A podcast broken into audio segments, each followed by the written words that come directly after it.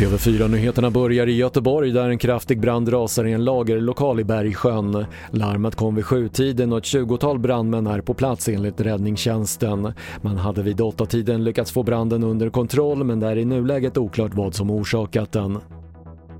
Svensk och dansk polis utökar samarbetet för att kartlägga och bekämpa gränsöverskridande kriminalitet. Nu är det så kallade Gränscenter Öresund igång med svensk polis och tullpersonal på plats i Danmark. Fokus ligger på bland annat sprängämnen, vapen och narkotika.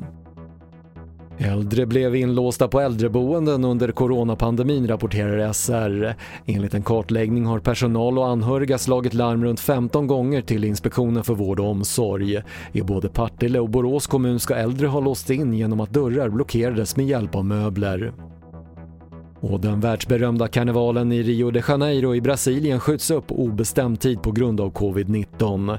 Arrangören säger att sambaskolorna som deltar med tusentals dansare varken kommer att ha tid eller ekonomiska förutsättningar för att vara redo i februari. Det var det senaste från TV4 Nyheterna. Jag heter Patrik Lindström.